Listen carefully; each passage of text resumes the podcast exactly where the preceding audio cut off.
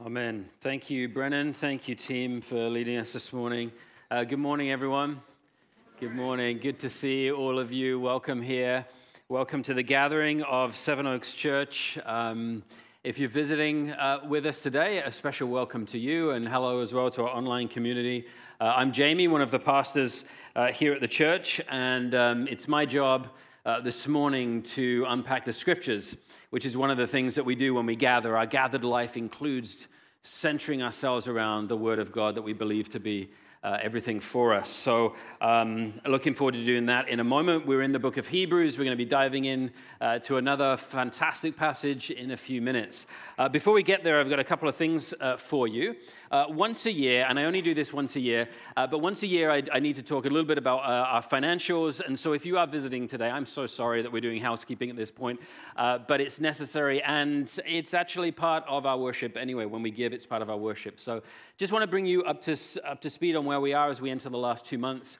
Um, we're sitting in a deficit. If you, if you got the newsletter, you would have seen that. We're sitting in a deficit of about $81,000 to, our um, uh, to our budget. So it's about where we are usually this time of year. I think it's a little bit less actually than, than last year. Uh, so that's where we're at. But if you remember, we were carrying some debt from last year, about 100,000 of debt uh, from last year as well. So it's, it's, a bit of a, it's a bit of a climb for us, but uh, uh, I know things are, are, difficult. Everybody's experiencing a higher cost of living and that kind of thing. Uh, so we get it, but I just wanted to let you know uh, where we are at and where we need to try to get to. Uh, and so for all of us to just be prayerful about that um, and ask the Lord where we might be able to uh, to pitch in and, and help. So, uh, so that's where we're at. And the second thing I wanted to say, and this is just a little bit of a, a, a pastoral thing to all of you, because I don't want any of you feeling silly. Uh, but just a reminder, and I'm sure none of you would have forgotten this, but just in case, uh, next week uh, the clocks go back. And that's the good one. That's, that's the good one because we get an extra hour in bed. But around, uh, I think it's around 2 a.m. next Sunday uh, morning, the clocks go back, and you wouldn't want to show up for the wrong time at church because that's just embarrassing. So, uh, so this is my pastoral reminder to all of you. All right.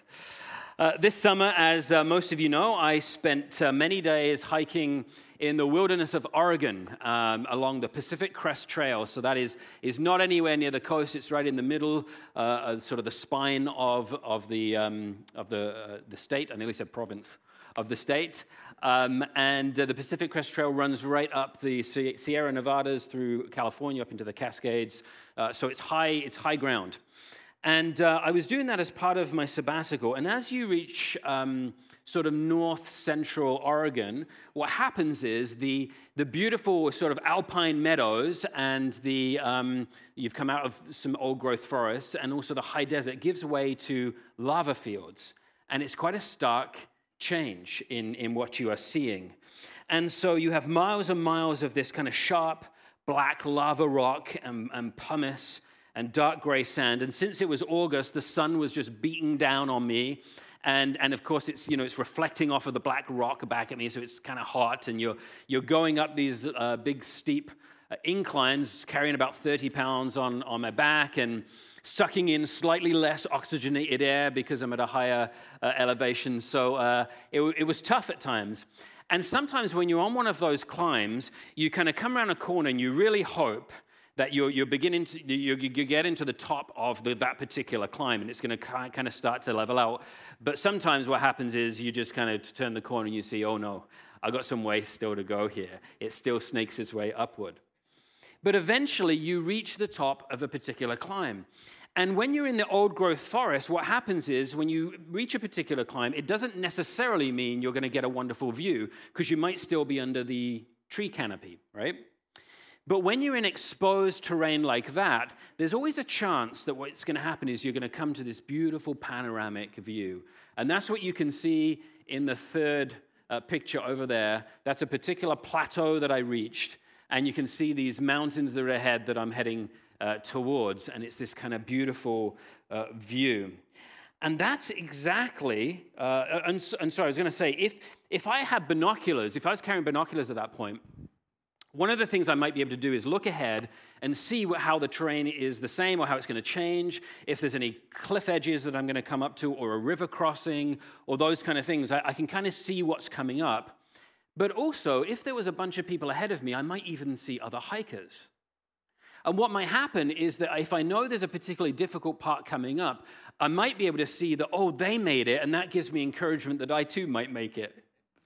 Or maybe I'll even get to see them traversing a certain part of it and think, okay, I'm encouraged that it's possible and that kind of thing. And so um, that is exactly where we've reached in the book of Hebrews. The letter has reached a plateau, and the view is panoramic. We've been climbing some pretty heavy climbs where the author of Hebrews has been talking about uh, warnings. He's been warning them about not falling back from the faith. We, we've ambled our way through certain sort of nice meadows where we've looked at this picture of Jesus as the fulfillment of this or this or this, how Jesus is better than this, and how he's the fulfillment of all their hopes and, and, and so on. And now what's happened is we've reached this beautiful plateau where we can see ahead and finally, the people who are reading this letter can see those who have gone before them, and that what waits for them is a grand, grand welcome. If you haven't yet guessed, I am in chapter 11 of Hebrews today, a famous, famous chapter of the New Testament. It's the faith chapter. And so the Jewish background believers in Rome have been listening to chapter after chapter that has spoken into their situation that has presented Jesus as a fulfillment of everything. And now they're being told and encouraged to place their faith there. And to encourage them, they've been presented with wonderful examples of the faith, heroes of the faith who have gone before them, who are further up the trail, and in whose footsteps they can follow as they face their own daily struggles and challenges. So uh, we're going to jump into chapter 11 here. Uh, it's a long chapter. I'm actually going to read 22 verses, so we're going to read a, a fair chunk of it, not the entire thing, uh, but it's a little bit easier reading than some of the other chapters we've been uh, going through because it's a lot of stories. So uh, if you like to follow along in your own Bible, uh, open to chapter 11. Otherwise, you can follow the screen and, and listen to me. Now, faith is the assurance of things hoped for, the conviction of things not seen. Indeed, by faith, our ancestors received approval. By faith, we understand that the worlds were prepared by the word of God, so that what is seen was made from things that are not visible. By faith, Abel offered, God, uh, offered to God a more acceptable sacrifice than Cain's. Through this, he received approval as righteous, God himself giving approval to his gifts. He died, but through his faith, he still speaks. By faith, Enoch was taken so that he did not experience death. And, in quotes, he was not found because God had taken him. For it was attested before he was taken away that he had pleased God. And without faith, it's impossible to please God. For whoever would approach him must believe that he exists and that he rewards those who earnestly seek him. By faith, Noah, warned by God about events as yet unseen, respected the warning and built an ark to save his household. By this he condemned the world and became an heir to the righteousness that is in accordance with faith. These are the heroes of the faith that, that we're looking up ahead of us on the trail to, to encourage us. Verse 8 By faith, Abraham obeyed when he was called to set out for a place that he was to receive as an inheritance, and he set out, not knowing where he was going. By faith, he stayed for a time in the land he had been promised, as in a foreign land, living in tents, as did Isaac and Jacob, who were heirs of, uh, with him of the same promise.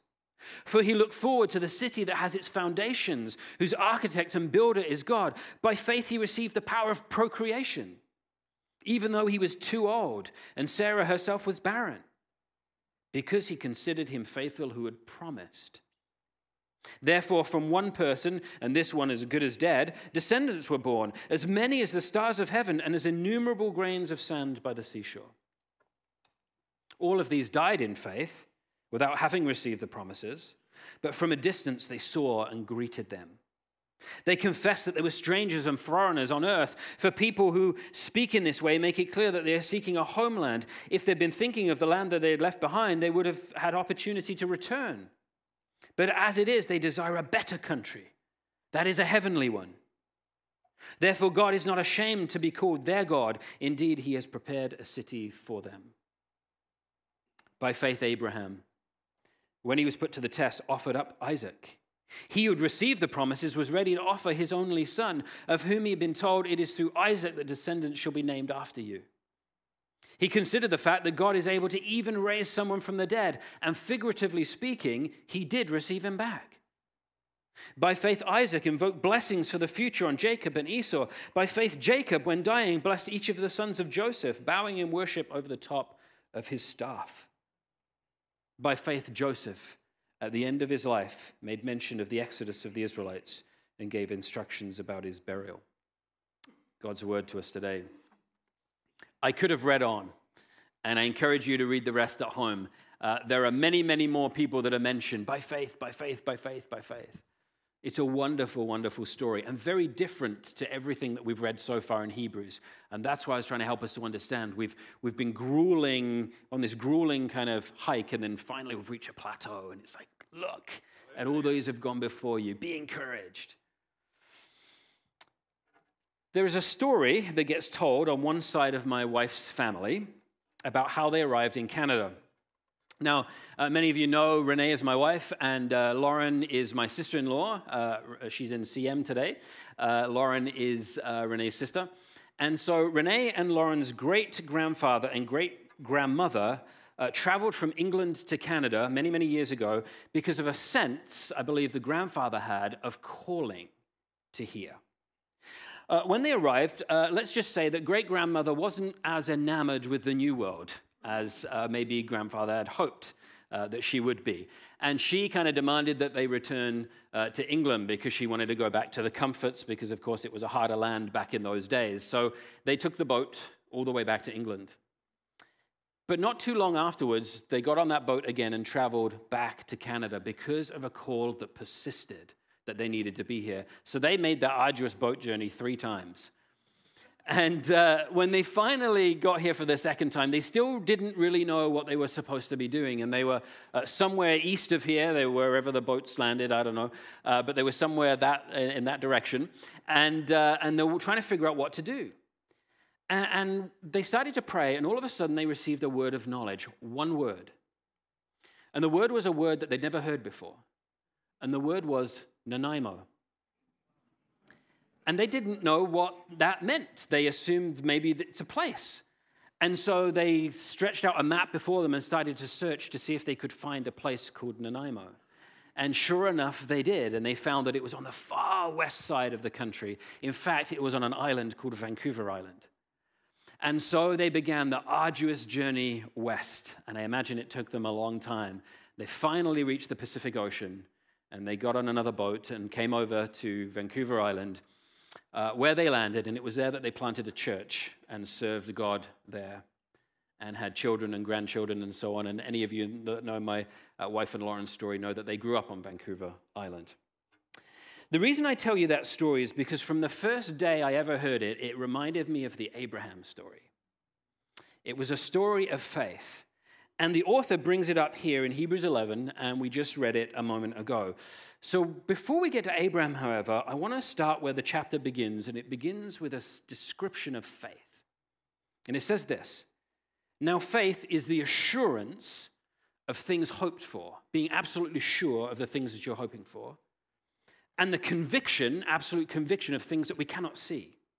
That's how it describes faith. Now, in our world, uh, faith is often described in, in different ways to that. It's often little more than wishful thinking. People say, well, you just got to have faith that it's going to work out. You know, I'll, you know, I'll send out some positive vibes into the universe for you. You know, I'll send you my thoughts, whatever those two things mean. Uh, but people say them, and I think they're genuine, like what they're trying to do is, is sort of get behind you. Uh, but what it, what it really is, is just kind of like a, a, a wishful, kind of bizarre, I'm behind you kind of quasi optimism. Another way that faith is used is to describe a set of beliefs. So we talk about the Christian faith or the Muslim faith. But faith, as described in, in chapter 11 of Hebrews, is nothing like either of those things. It's not like them at all. Faith, actually, according to Hebrews, is something that can be expressed by humans that actually pleases God. It actually makes him happy. He gives approval to it. Uh, and we read that. It is often linked with hope, and we're going to see that in a couple of minutes. But it's also linked with obedience.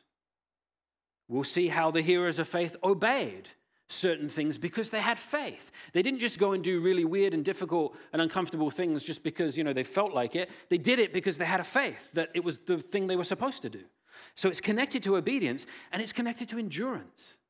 People can sometimes endure great things because of their faith. And that's the crux of Hebrews. Hebrews is all about, we know the context, don't we? We've been talking about it a lot. We know the context. Jewish background believers living in Rome under persecution, the author's writing to them to encourage them, you mustn't fall away from your faith. Remember, Jesus is so much better than you going back to the synagogue or you going back here or to paganism. You must endure because of who Jesus is. And so endurance is central to the call of Hebrews. So, God honoring faith, if you're somebody that likes to make notes and write things down, I encourage you to write this down. God honoring faith takes God at his word and lives expectantly and obediently in the present, waiting for him to fulfill his promises. God honoring faith takes God at his word and lives expectantly and obediently in the present, waiting for him to fulfill his promises.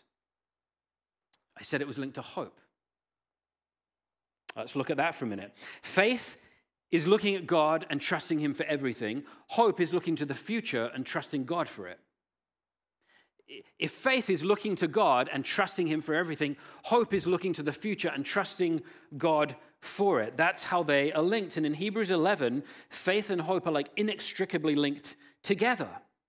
So it's one thing to have hope, but when we connect it to our faith, we actually can have assurance.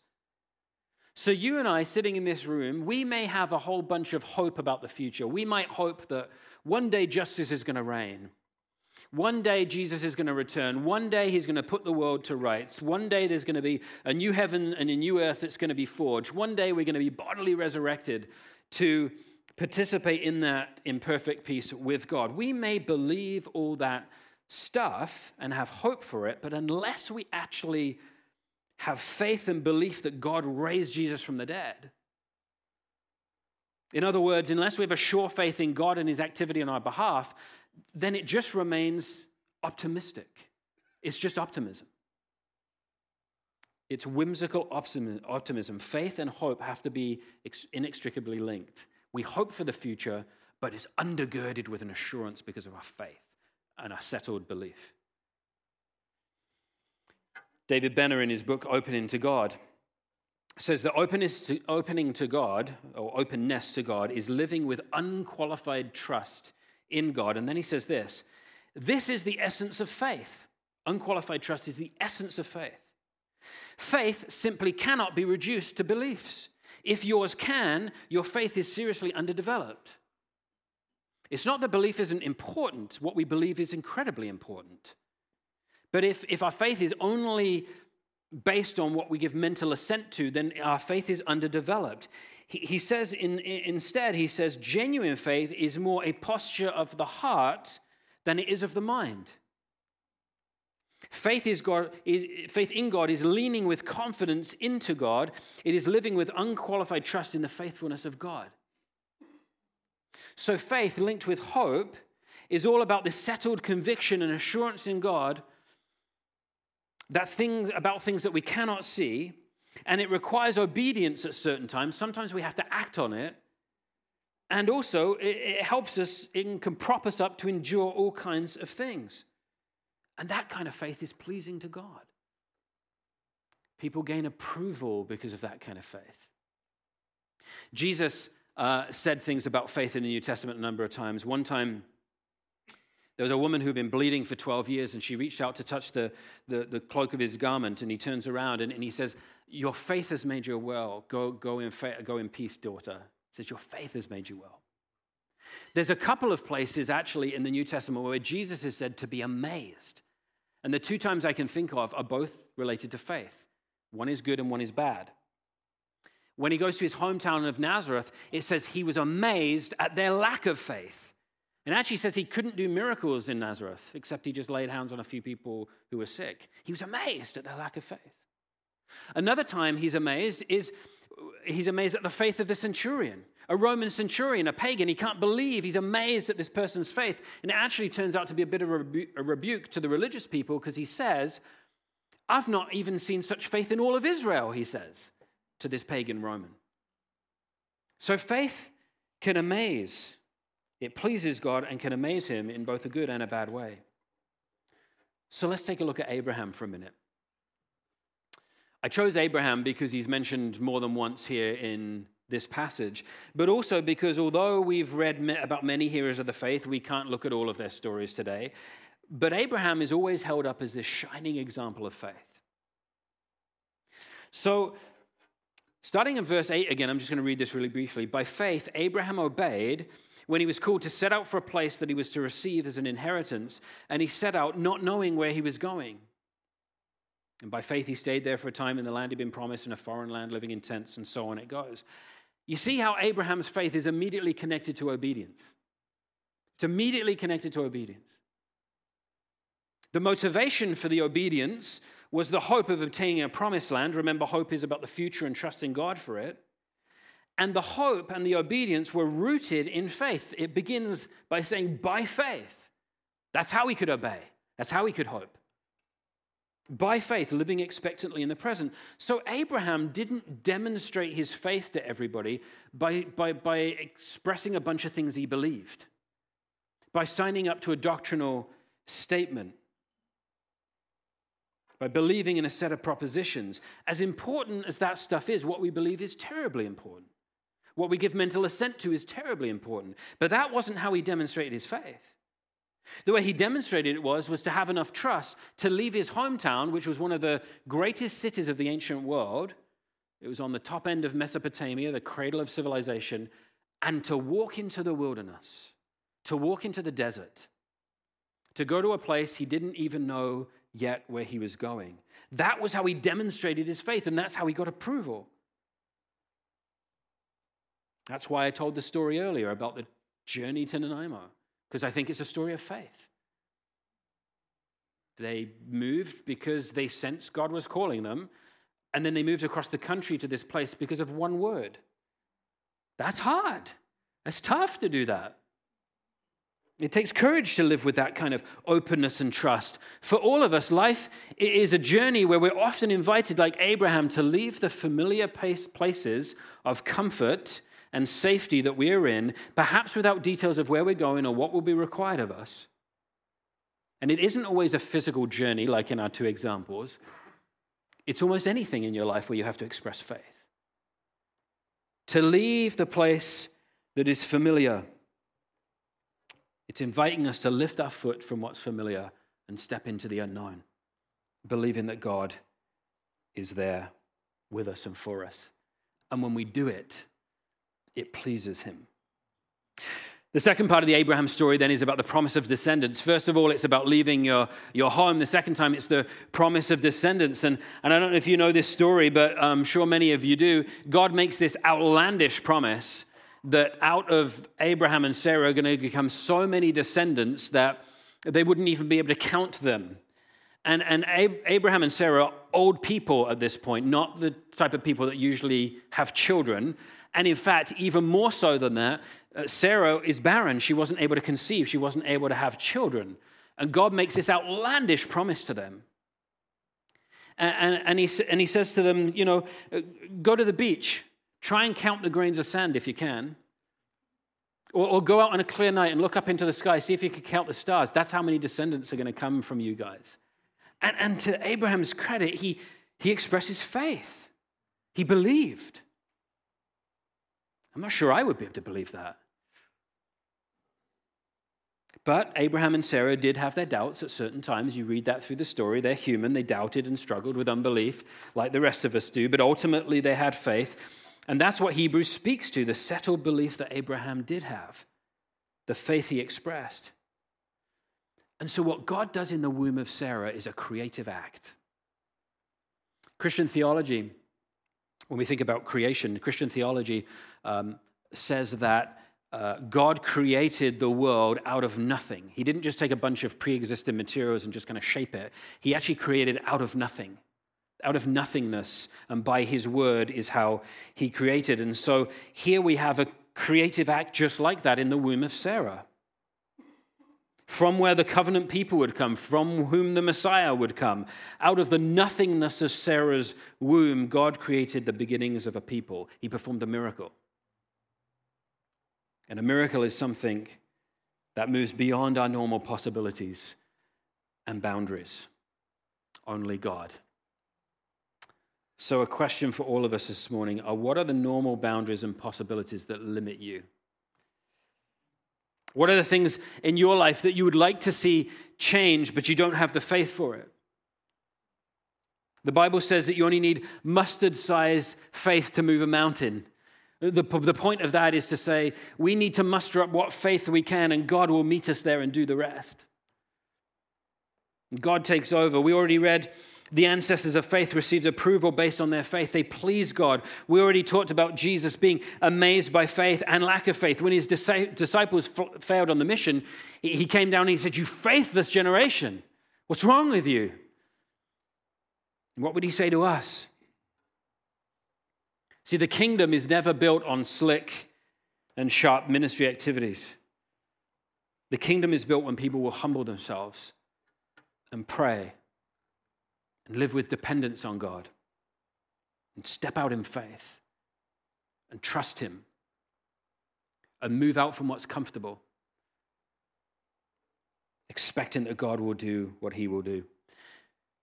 The third part of the Abraham story mentioned here is about the requirement of sacrifice. And, and this part of Abraham's story is incredible. Having left his home and having been given a child of promise, Isaac, despite the fact that his wife was barren and, and they were old of age, God then tells him, I want you to sacrifice that child. And we would say, yeah, but surely Abraham knew that God didn't really require that. Surely Abraham knew that, that God didn't, you know, condone human sacrifice or require human sacrifice. I mean, the Ten Commandments says, thou shalt not kill, except there was no Ten Commandments yet. There was no priesthood, there was no sacrificial system, there was no religion of ancient Israel yet. Ancient Israel didn't exist yet. This was just God and Abraham. God intervening in Abraham's life, a pagan. And human sacrifice ha- happens in many, many religions. Many pagan religions was happening. So why would Abraham think that this God was any different? We don't know what he thought. But I don't think we're supposed to think that Abraham just thought, ah, you know, God's going to come through. I think this was a tough, tough, tough test for Abraham. And the passage says that he considered the fact that God was even, even able to raise someone from the dead. it's got all of that foreshadowing of the Jesus story. If you know that story, of course, uh, God stops him and then provides a ram or a lamb. And of course, that also has profound foreshadowing of the cross and the Lamb of God and, and, and something in place of you know, hu- humans being uh, you know, sacrificed or being killed or whatever. The point is that Abraham, through these three ways, being told to leave his home, being told that he would be given descendants, and then tested in the most difficult way, expressed great faith. Abraham looked to God and trusted him for everything, and he looked to the future and trusted God for it.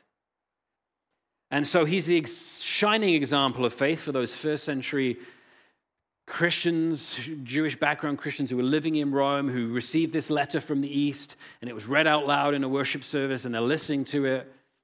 This was the shining example of faith that the author has finally got to. Having encouraged you in all these ways, now look forward and see what's gone before you and be encouraged by them that you too can endure this persecution by Rome. You can do it as they face their own wilderness journey. And so Abraham is a shining example of faith for you and me as well, isn't he? Scholar George Guthrie poses this question How would you and I live today if we absolutely believed that God existed and that He loved us infinitely and He had a destination for us that was perfect in every way? And that God was aware of everything about us and he was just waiting to reward our faith generously and say something to us like, you know, well done, good and faithful servant. How would we live if we believed all that stuff? And we'd probably stop and say, What do you mean? We do believe that. Why are you asking that question? We all believe that. Okay, so then he changes the question. How would you then live differently if you did not believe any of that? And would there be any difference? Ouch. Would there be any difference? That's a haunting question, isn't it? If all I am and all I have and all I do differs very little from my unbelieving neighbor, then I've embraced this world and its values and perhaps fool myself by saying that I live for another world and another kingdom. What does it look like to live by faith?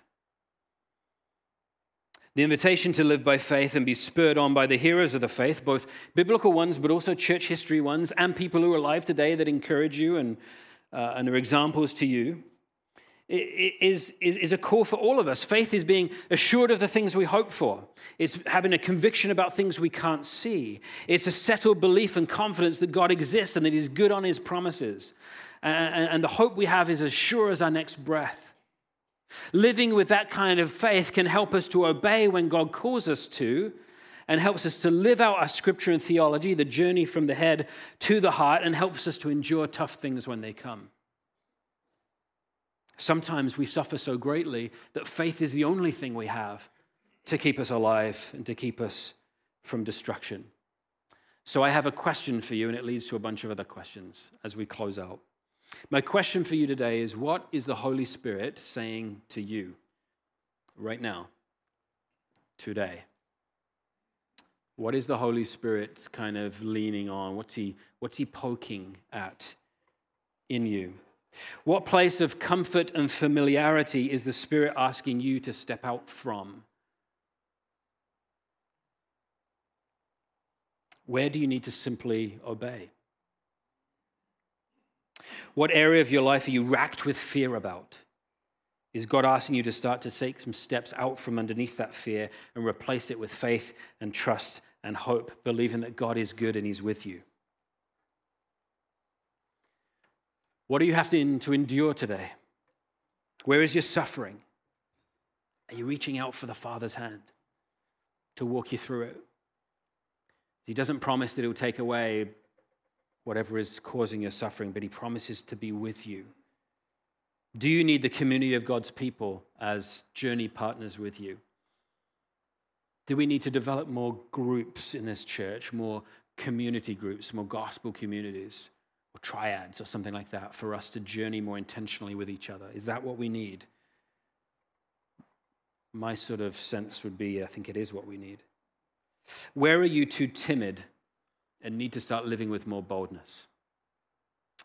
Some questions for us all to consider. Amen.